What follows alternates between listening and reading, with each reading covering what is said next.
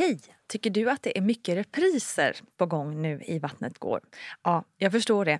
Det beror helt enkelt på att jag, Nina Campioni, just nu har en pop-up second hand i Modgallerian i Stockholm. Så min tid räcker helt enkelt inte tid att göra så många avsnitt som jag hade önskat. Men tills jag är tillbaka på full tid, kom gärna och hälsa på mig i Modgallerian. Vi ses! When you're ready to pop the question, the last thing you want to do is second guess the ring. At Bluenile.com, you can design a one of a kind ring with the ease and convenience of shopping online. Choose your diamond and setting. When you find the one, you'll get it delivered right to your door. Go to Bluenile.com and use promo code LISTEN to get $50 off your purchase of $500 or more. That's code LISTEN at Bluenile.com for $50 off your purchase. Bluenile.com code LISTEN. Hej och hello och välkomna till VG-ploggen med mig Nina Campioni.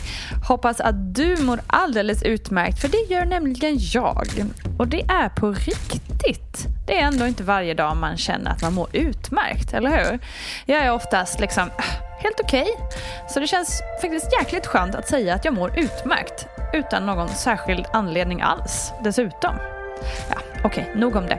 Innan vi drar igång så vill jag verkligen tipsa om en spännande sak, nämligen Barnet Går. Jajamän, nu vankas det premiär här i Vattnet Går-familjen. För nästa vecka så kommer det glittrande nya formatet Barnet Går se dagens ljus. I Barnet Går kommer jag att prata med en gäst om föräldraskapet, om barn, om klurigheter, svårigheter och härligheter. Och därtill kommer också en expert som hjälper oss i den här världen. Jag har länge känt att, men hallå, vad händer egentligen sen när barnet väl är ute? Ja, och det ska vi ta oss an i Barnet Går. Härligt va? Så missa inte det. Torsdagar här i Vattnet Går-feeden. Och ploggen kommer därmed flyttas till fredagar. Så nu har du hela långa helgen på dig att lyssna på det här lite kortare formatet. Alltså, jag blir alldeles nipprig. Så spännande med nya saker. Heja, heja, heja. Åh, vad kul det ska bli. Okej, över till dagens ämne, nämligen gravid och mode. Ja, du hörde rätt. Dagens plogg behöver därmed inte sållas under kategorin livsnödvändigt vetande, men väl viktigt vetande, tycker jag. För det här med kläder är ju inte så himla superlätt egentligen när kroppen ändrar storlek var och varannan dag och kroppsdelar plötsligt sticker ut till höger och vänster. Hur fan ska man klä sig för att få dessa nio månader att funka egentligen? Ja, för en del är det ju superlätt, men för andra not so much. Och vissa vill stoltsera med sin mage medan andra vill gömma den. Och så vidare och så vidare. Och jag tänkte delge er mina go-to-plagg under graviditeten. Och när det gäller amning så kommer det en till plogg om just detta, då det är en helt annan vetenskap. Under min första graviditet så såg jag på gravidkläder med två ögon. Det ena ögat argumenterade för hållbarhet och onödigt att köpa för så kort tid och behöver jag verkligen det här? Medan det andra ögat tyckte att jag hade all rätt i världen att skämma bort mig själv med roliga gravidplagg och klickade gladeligen hem ett par skinnbrallor med mammadesign. Under min andra graviditet så landade jag någonstans där mitt emellan.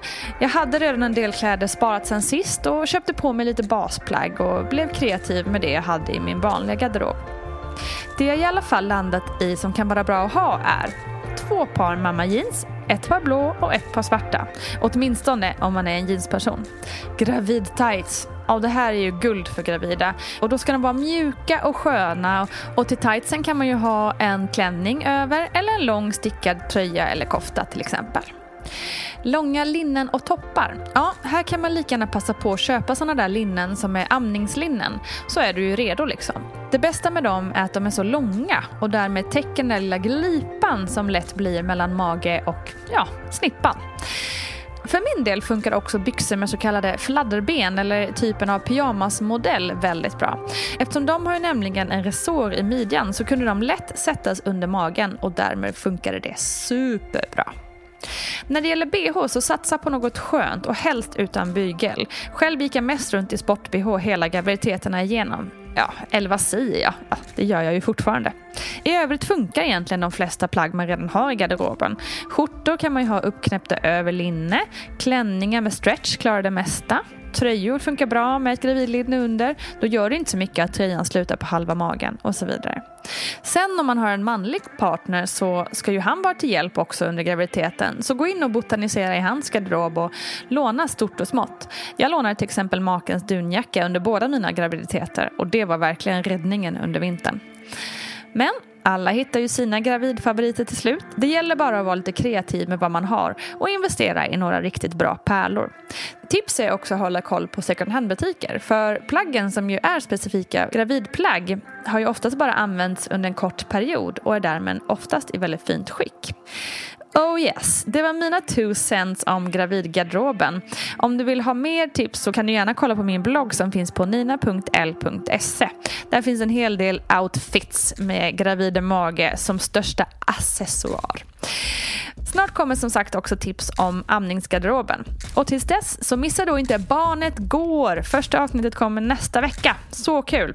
Vi ses också på mammagruppen på Facebook och på Instagram. Kram på er!